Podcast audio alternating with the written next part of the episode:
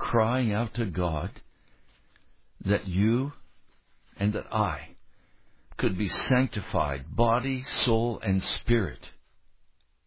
We have allowed ourselves in the rush of this day, in the rush of television and internet, the rush of our little cell phones, in the rush and demands of the money making deal, we have allowed ourselves to become indifferent, almost to the point of coldness toward Jesus.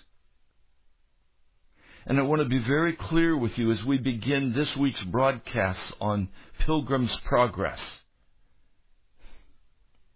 that without any doubt, we have no life in ourselves.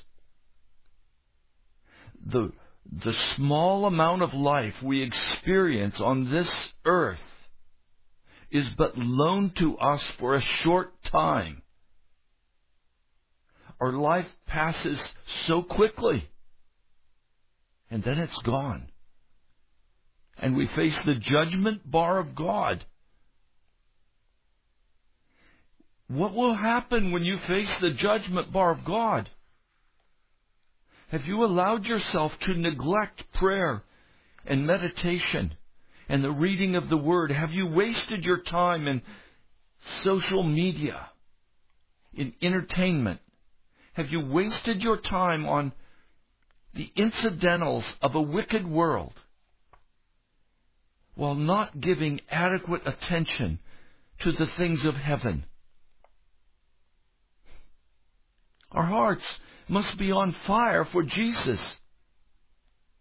We must clear away all that obstructs our view of heaven. We must know that we are on a pilgrimage to Zion. And I fear greatly that many of you have been entrapped in comfortable religion, not the gospel of Jesus. You have believed a lie that you can slowly cruise along in your life, enjoying the things you choose to enjoy while neglecting the very things that will bring salvation to your soul. Everywhere I turn, I see people slumbering. I see people not earnestly crying out to God. I see Christians who have become feeble and who languish in their worldliness. I have seen the evil arise in the church today. The church has become more and more filled with the world. There is no longer a separation between God's people and the devil's people. I'm very troubled by this. Oh, I could come to you today with much theological information. I could come and comfort you in your sin. I could come and give you some inspiration. Try harder. All of that is utter foolishness. The gospel is not attained by trying harder. The gospel is about dying to this life and to this world and seeking after Jesus Christ with all of our hearts.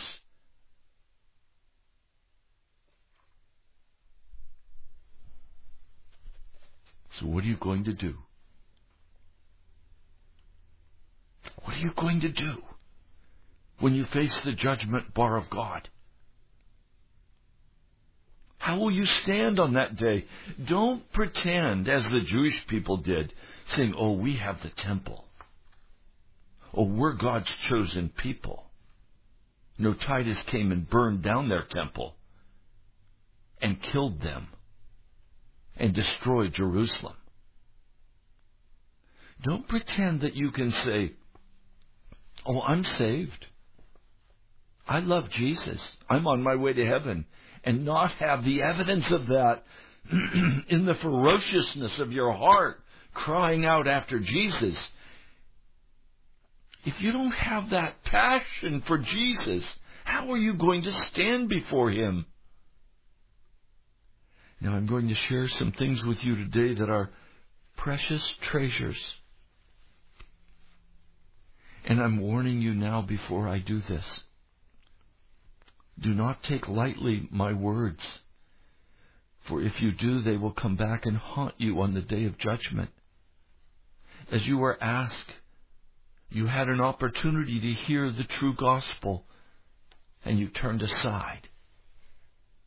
You were filled with your own world and your own interests, and you grow cold toward me.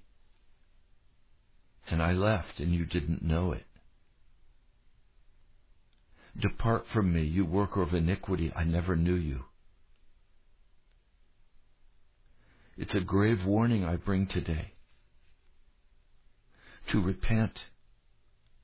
To utterly consecrate your life to Jesus. To give Him full authority and power over your life. To stop trying to be in between. You cannot stand in between. You're either walking clean without sin before God, or you're walking in sin and you're separated from God. We're going to look at that very carefully. I want to share with you, to begin, a portion of a story from a little book, They Knew Their God, Volume 1. You can find this referenced on our webpage at nationalprayerchapel.com. Also, we'll tell you there how you can acquire these volumes if you so choose. There are seven of them. They're paperbacks. And they tell the stories of wonderful men and women who earnestly sought after Jesus and then the wonderful experience they had as they walked totally committed to Jesus. Now the reason I'm sharing these stories with you is that we know of so few people in today's world who walk like these men and women of the past. I'm going to share with you a portion of the story of Isaac Marsden. Isaac Marsden. The landlady at Wellington Inn in Dorchester listened as the 27 year old Isaac regaled the inmates of the bar with the news that he had finished with his old life. She could remember times when this wild, infidel ringleader had overturned tables and broken wine glasses and held the room spellbound with his stories and his satire and scorn of the latest political speaker or the humble preacher at the Wesleyan chapel. But he was a good customer as well as a lodger at the inn, for his father, a manufacturer of cloth, had rented two rooms, one to be used for displaying his bolts of material to customers and the other as a bedroom where either he or his son could stay the night when returning from neighboring fairs and markets. When Isaac, however, knelt down on the sand floor and with terrible earnestness implored God to save the souls of the young men he had been guilty of leading into vice, her amazement turned to cynicism and laughter. She knew Isaac would soon be back to his old ways. From childhood, however, there had been a good influence thrown around Isaac's life. He had been the, had the good fortune to be born of a pious mother and an industrious father on June 3, 1807, in Yorkshire, England. When his older brother died, Isaac assumed the role of the eldest son of the family of ten. Isaac, as a small child, was withdrawn and quiet. He was contented to play within the walls of his own home with such familiar objects as the bobbins, known to almost every home in South Yorkshire, where looms were heard to be continually clicking as they turned out woolen cloth. The Wesleyans and the Primitives were most active in southern Yorkshire. But there was, as of yet, no meeting place in the town where the Marsdens lived. Anne Marsden, Isaac's mother, often lamented the fact that she could rarely attend services at the neighboring districts because of the demands of her growing family. She therefore started informal gatherings in her own kitchen, which, re- which resulted in regular class meetings. And then a revival came. Isaac, though young, was moved, and he, he had to confide, and had he confided his inner feelings at that time to an adult, he perhaps could have been saved years of wasted and wild living. His mother received blessings at that time and became a power for good. Her husband, though outwardly respectable, was irreligious and did not approve of the family's attendance at the Wesleyan services. William Marsden was a man of strong discipline and possessed of shrewd head for business. He cared little how wild Isaac's pranks might be or how mischievous his deeds, if he would only be diligent in school or work. Reading was the little boy's delight, and he devoured any book or newspaper available. The companionships formed at school, however, were not helpful to industry or upright conduct. So Mr. Marsden removed his son and sent him to learn weaving at the loom. The boy had no notion for, for work, so confined, so con, uh, concentrated, so he often ruined the cloth. So the father put him to cropping, which job he did until he was 16 or 17. Then expanding the business required Isaac as his father's assistant to deliver cloth and collect bills. He proved to be excellent in making up the parcels, visiting the fairs and the markets and acting as a general salesman. This occupation suited the young man very well. With an unusually strong physique, he could work hard all day long and then read a good share of the night without feeling any inconvenience the next morning. Anne Marsden scarcely saw her son now, for he rarely spent an evening at home. Instead, he frequented the inns of the neighborhood where he had been attending the fairs or markets. As a result of his wide range of reading, he possessed a larger knowledge than many of his companions who spent the evening with him in revelry. And so he would keep them amused with impersonating politicians and pastors. His ability to lead the strong and coerce the weak gave him unlimited influence for evil among the youth.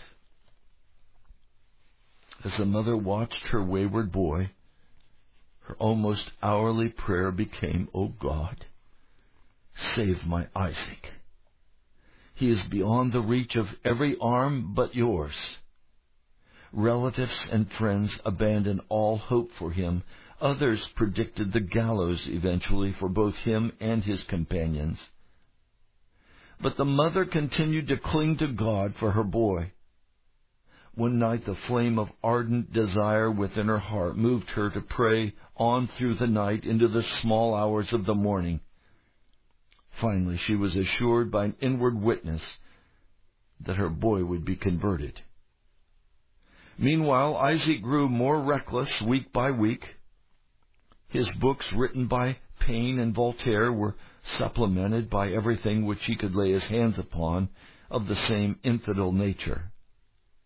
But God works by varied means. When the Reverend Robert Aitken was to preach, the desolate youth went to hear the notable minister, hoping to discover something of which he could scorn the speaker and entertain his circle of friends. The afternoon service was very hard for the man of God. Someone describing the service said, the word seemed to rebound back into his own bosom. He shook himself, roared like a lion, and said, I have long heard that Dorchester was the capital of the devil's kingdom. Now I believe it.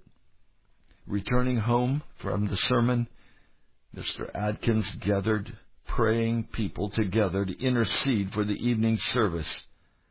But meantime, Isaac Marsden was smarting under the probing of the Spirit of God. He had never heard a man thunder out the terrors of the law like this one. The speaker seemed to look into his very face as he denounced his identical sins. His refuge of lies and the protective walls of his well laid arguments crumbled under the anointed words. Numbed, he was impelled to remain behind and enter the inquiry room. When questioned by some Christians why he had taken this step, he could give no answer. A paralysis had seized him. It was said he thought nothing and felt nothing. He was numb before God. The influence of that sermon was abiding, but although convicted, Isaac did not yet earnestly seek for mercy. In fact, the following week found him the very back seat of the love feast, with paper and pencil in hand, intending to list the names of the speakers and outline the substance of their talks, so that he could parody, parody them at the inn. The people were having a joyful time, and he was having to work to fill in the notes. Then his own mother arose and related how she had been praying for her wayward son. Suddenly, the Spirit of the Lord smote the young man with feelings of remorse. Isaac, he seemed to say, You've known these people all your life, in sickness and in health, in prosperity and adversity. They have been true to their principles. Some of them have endured persecution for Christ's sake, and yet they have honorably maintained their profession. You never knew any of them to do a mean, shabby, dishonest deed. They've never told you a lie or tried to deceive you. Are they lying now or are they speaking the truth? If they are speaking the truth, you are on the wrong side of the hedge. Like a flash, the young man's infidel arguments appeared hollow and worthless. He could not resist such outstanding evidence. He folded his notebook and springing to his feet, he told them that their happiness had convicted him. He stated how he was most unhappy and how he had resolved that if there was a heaven, he would gain it, and if there was a hell, he would shun it. Then with great emphasis, he brought down those long, powerful arms like a sledgehammer upon the pew door, saying, If I ever, if I ever do get converted, the devil may look out. Well, the communicants did not know how to receive this information. Was it just another practical joke? But the stricken young man knew within his own heart that his life was going to be very different. The next week he made a similar statement of his intentions. And in after years, Mr. Marsden spoke of those public utterances as important milestones of his life. And I want to stop here a moment. What statements do you need to make to the Almighty God and to others regarding the coldness of your own heart, the wickedness of your own life. You've tried and you've been unsuccessful. Are you going to be content with just trying and failing? Are you going to be content to have a lukewarm, cold heart toward the Lord Jesus after all He's done for you? Are you really going to be content to go to the judgment bar of God and be cast into hell because you couldn't do it on your own?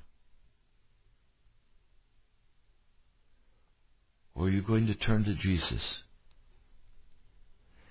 and say, I am going to be saved and I will do whatever it takes to be made holy, to be made righteous. I'm not going to play the modern game of the church, walking in the world claiming to be Christian. Are you ready to renounce the world and its ways and follow after Jesus?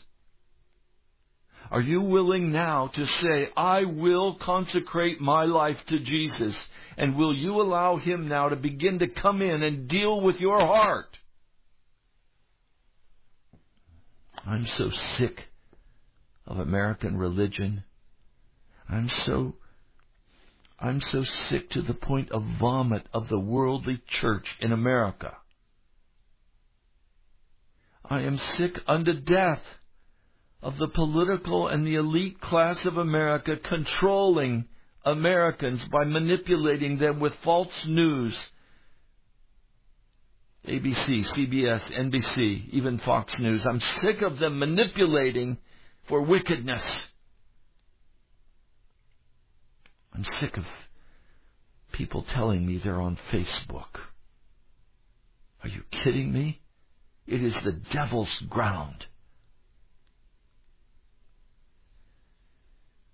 There must be a great revival of holiness among us where the church is lost. And if the church is lost, the nation is lost.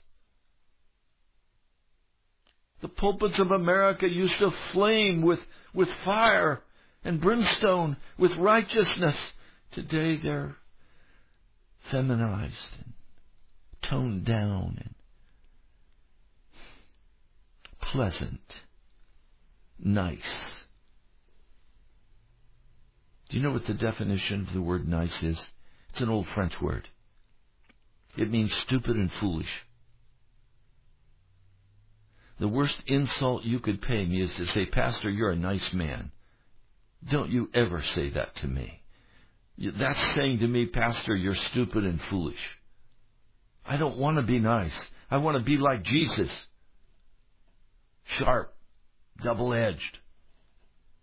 A sledge with new and sharp teeth. I want you to turn to Jesus. Enough of this worldly living and compromise living. I'm sick of people saying, Pastor, I can't come to church because your church is too far away. Really? Heaven is too far away? You're unwilling to inconvenience yourself? You're going to be satisfied going to that worldly church?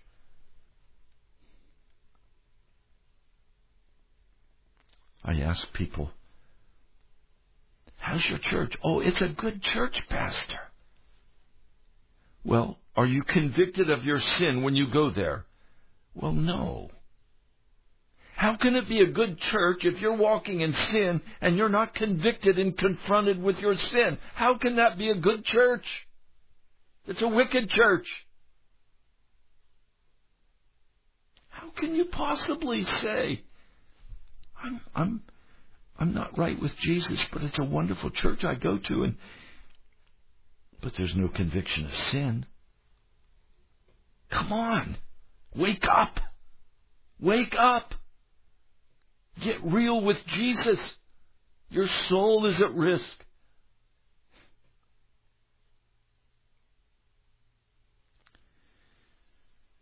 This man was surrounded by four friends.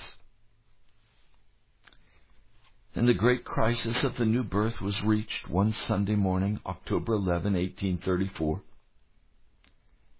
Isaac had attended the early six o'clock prayer meeting.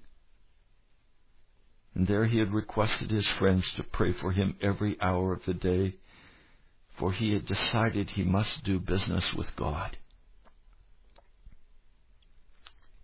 He had seen himself the vilest of sinners, not only wasting ten precious years of his own life, but being the ringleader for the devil among the young men. And then God forgave him. He was in his own room, and the Holy Spirit came and witnessed to him that his repentance was heard and that he was accepted of God. Well, the first act this prodigal did was to return home and report to his mother all that had happened as he did business with God. Anne Marsden turned pale and almost fainted, but yet there was a skeptical thought in her mind. But the change in her son's conduct soon caused her to rejoice, for she observed that he now spent evenings at home instead of at the bar. She now saw that he was opening his Bible and he was studying it with delight and meditating and praying. At times he would go to one of his friends for, for he had many questions, but immediately afterward he would retire for quiet and further study. He had always been a reader, but now one book enthralled him. The story of his conversion spread like wildfire. At fairs and markets it became the latest bit of gossip. Peals of laughter would be occasioned sometimes by people who'd known him before, and they looked forward to seeing his next impersonation of the pastors. Isaac began mounting the wagon after selling his bolts of material, and he used it as a platform from which to preach. When feast days came to his town, he would take up a position between two drinking houses, two bars, and there he would begin to preach, witnessing to the merrymakers. He would put placards on the trees and fences he would post with signs. In the inn where he met with his customers and received payment, the former reveler would ask for a glass of pure water, but he would pay the bar the price of a glass of beer. He would then hold his temperance lecture and intermingle it with the gospel.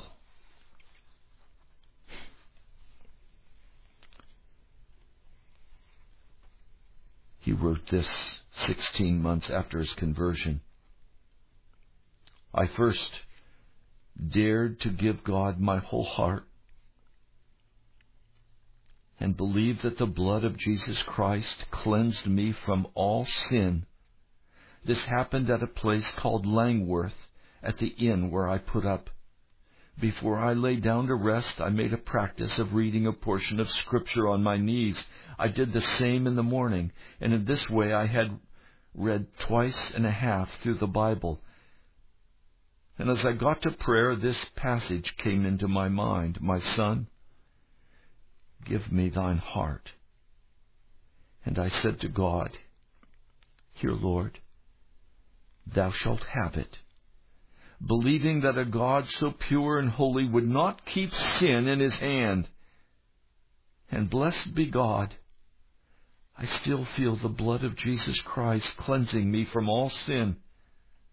Oh my God, may this ever be my experience. Now please understand, Isaac Marsden is saying that when he gave God his heart, he knew that God would not keep a heart filled with sin. And so God removed all sin from his heart. In 1838, he made a journal entry. May God help me to live this year to his honor and glory as I never have before. I feel determined by God's help to spend and be spent in his service. I feel daily his blood cleansing me from all sin. My evidence is brighter than ever. What thousands there are in the church that live without this blessing. Oh my God, arouse the church to seek after all the privilege. Mr. Harris says, so long have we accustomed ourselves to be content with little things that we've gone far in disqualifying ourselves for the reception of greater things. Oh my God, open mine eyes to behold all my privileges. Give my soul, give my soul and impure and impulse and raise me near thy throne. I want a spiritual earthquake to take place in my soul every day. Sink me to the lowest depths and raise me up to the highest privilege. Oh, for an earnest of the spirit of power and glory. Revive me every moment. Enable me to live like some immortal being let down from thy throne.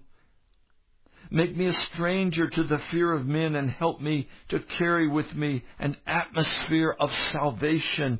Lord, Lord, lead thy innocent, unworthy creature every breath, thought, word, feeling, action, day and night, hour, every moment. Thou shalt have the praise. Thou shalt have the praise.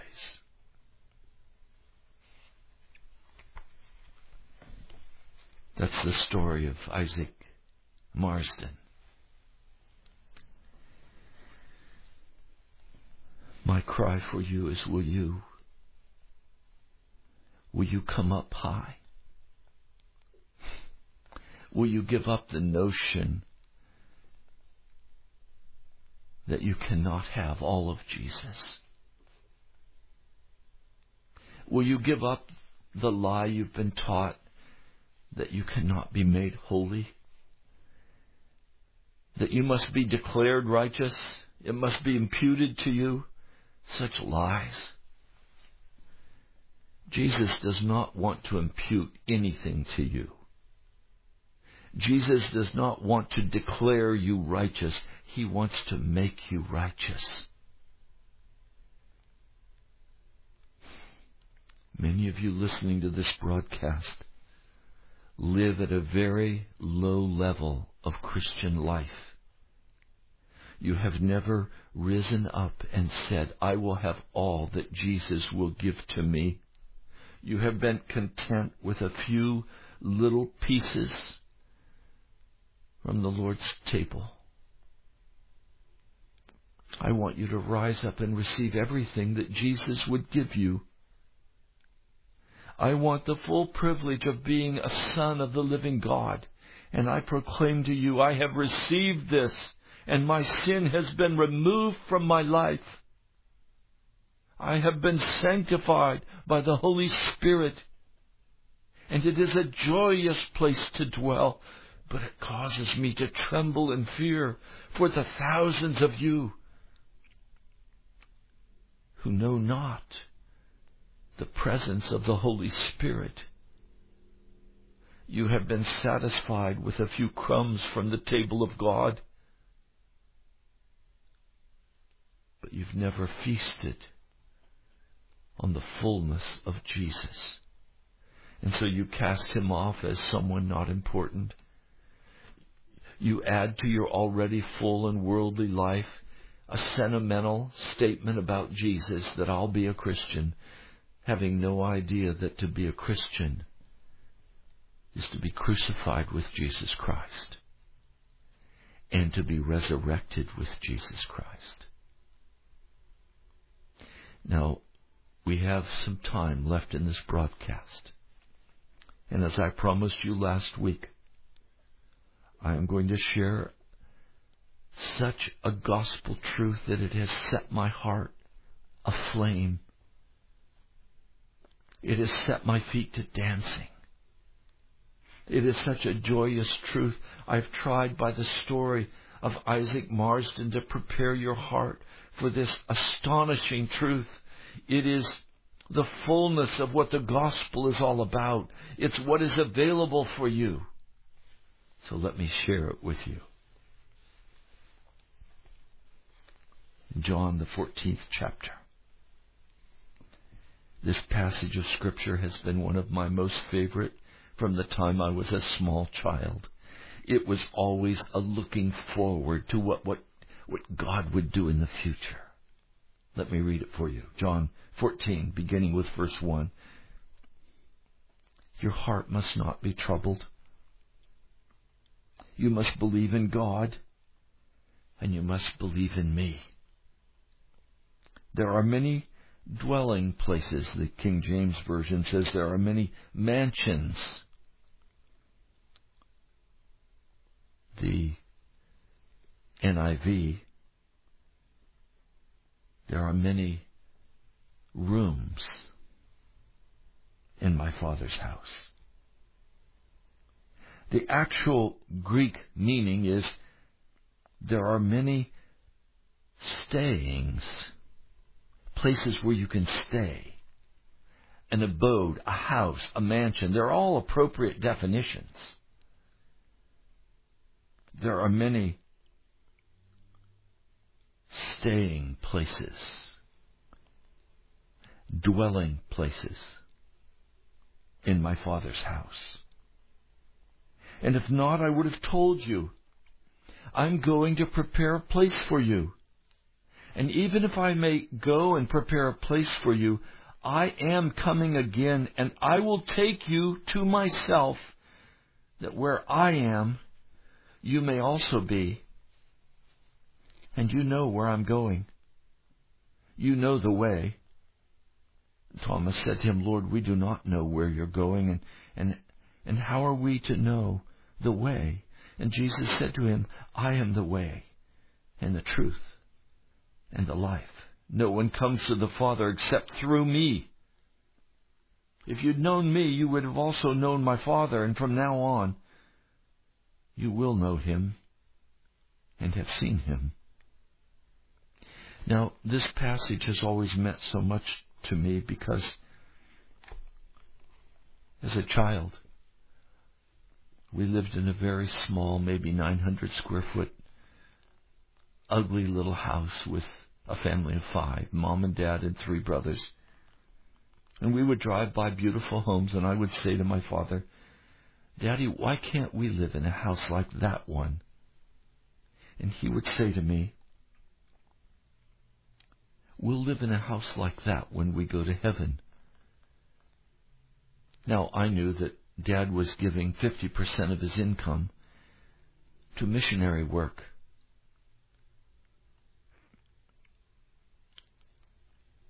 Dad said, We're making payments on our house that Jesus is preparing for us in heaven. So, always in my family, this passage of Scripture referred to a future time, and I accepted that. There are many dwelling places, many mansions, many rooms, many, many dwelling places, staying places, places where you're going to stay. And if not, I would have told you, I'm going to prepare a place for you. And even if I may go and prepare a place for you, I'm coming again and will take you to myself, that where I am, you may also be. It was always very precious to my heart that one day Jesus was going to come in the clouds of heaven and he was going to take us to those mansions that he had prepared in his Father's house. I'd never connected this passage with another passage found in John, the 14th chapter, again, continuing reading in the same context as John 14, 1 through 3. This begins in verse 23. It's in the context of one of his disciples saying to him, Lord, but what has happened that you are about to manifest yourself to us and not to the world? Jesus had been saying, I'm going to manifest myself to you. I'm going to show myself to you. And Jesus answered and he said to him, if anyone may love me, he will keep my word or he will keep my commands. And my Father will love him. And we will come to him and will make a dwelling place with him. The word for abode is the same here as in John 14, 1 to 3. He said, I'm going to prepare a place for you. And then I'm going to come back and get you. But now he's saying, look, if you obey my commands, if you really are one with me, my Father will love you. And we will come. We meaning the Father, the Son, and the Holy Spirit. They will all come to us now in the present time. And He will make in us a dwelling place, a staying place, where God will live in us. The ones not loving me does not keep my words. And that the word you hear is not mine, but the Father's, the one having sent me. I've spoken these things to you while remaining with you, but, but the Helper, the Holy Spirit, whom the Father will send in my name, that one will reach you all, will teach you all things, and I will remind you all that I have said to you. I leave peace with you. I give to you my peace. Peace is provision, hospitality, the creation of a home.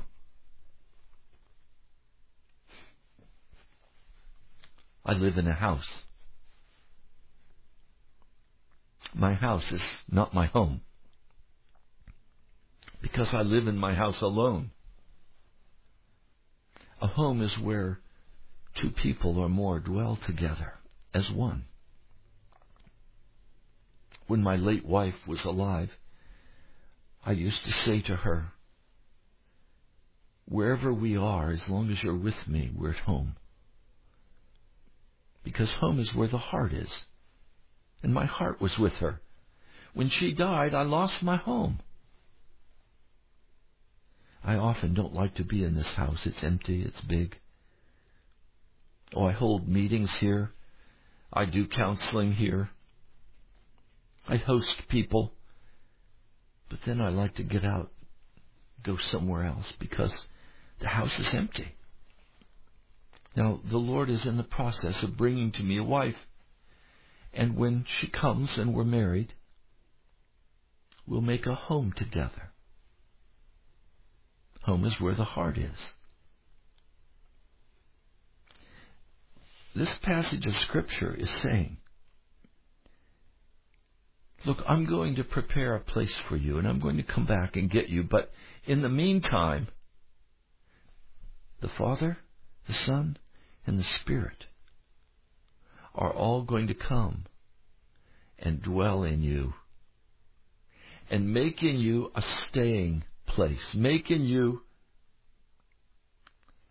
a home, an abiding place. We're going to dwell in you. Now, this is such a, glo- a glorious revelation that, that we've not been left as orphans. It matters not how hard the world is on us, or what persecution comes to us, or what business trauma we face. God is in us, and He speaks to us. The Spirit of God said to me, as I was groaning over not having a wife, not having a home. As I was groaning over people in the congregation, over the National Prayer Chapel, as I was groaning over you who listen to this broadcast. The Holy Spirit very kindly, very gently, with great love and compassion said to me,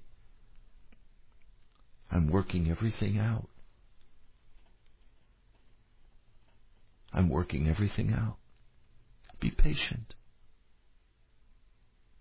Oh, the joy of my heart is having a home with the Father and the Son and the Holy Spirit.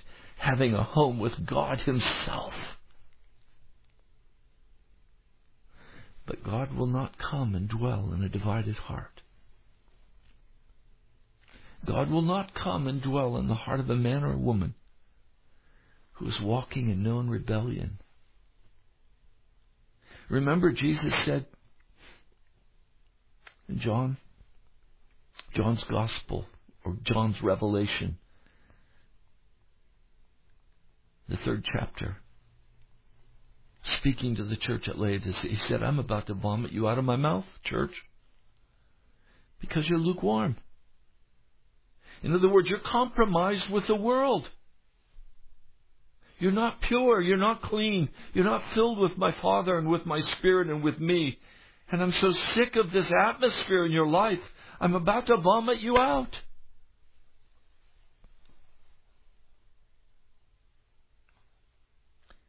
How is Jesus looking at you today?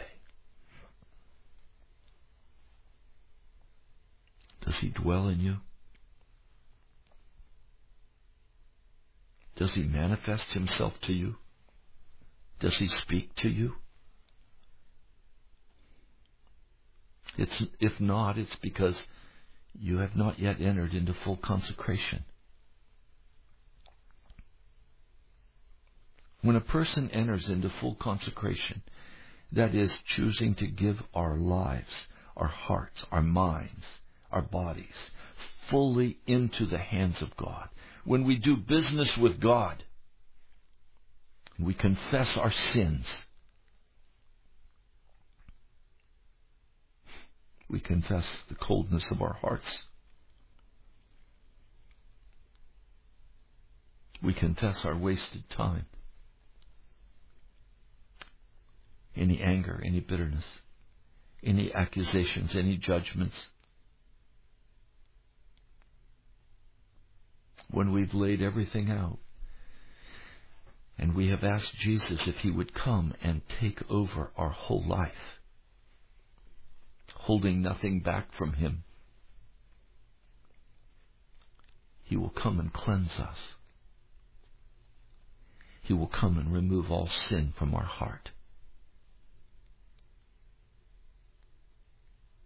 When we make the decision that we will give our sin to Jesus. And we will give our heart, our life, our mind to Jesus, withholding nothing from His precious heart. He will come and cleanse and purify and make for Himself a bedroom in our heart. And there will be peace in our life we will know that the struggle is over and the joy of the Lord will fill us. Now we know from a number of different passages, including that wonderful passage that one of our precious ones shared on Sunday in the seventh chapter Let me read it for you. Romans 7, verse 1. Are you ignorant, brethren? For I'm speaking to men that know law, that the law lords it over the man for so long as a time as he lives. Now the married woman has been bound by law to the living husband, but if the husband may die, she has been released from the law of the husband. So then the husband, being alive, she will be called an adulteress if she may become married to a different husband. But if the husband may die, she is free from the law. She's not an adulteress, having become married to a different husband. Therefore, my brothers, you were also put to death to the law by means of the body of Christ with the result that you became married to a different husband, to one having been raised out from among the dead, so that we may bear fruit to God. For when we used to be in the flesh, the passions of our sins through the law used to be at work in our members with the result that we bore fruit to death. But now we were delivered from the law, having died to that by which we used to be bound with reference to us to serve God in newness of spirit and not in the oldness of the letter.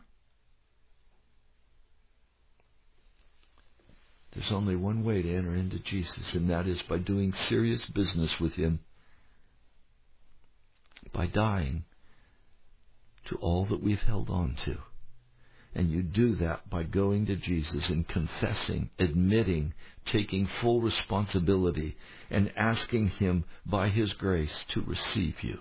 And you stay there before Him until you've prayed to the very bottom. There are people who've said to me, Pastor, I've tried to be righteous. I've tried to pray. Nothing works. Well, that's because you were never willing to die out. You were never willing to give up control of your life. You must come to an utter end of yourself. You must give up all hope of saving yourself or of creating your own life. You must utterly give up your worldly desires, your worldly pleasures. This is the narrow road John Bunyan wrote about in Pilgrim's Progress. You must leave the city of destruction behind and you must seek after the Lord with all your heart. Many of you have lazed along, having a form of godliness but no power, walking in your ambition and your sin. It breaks my heart.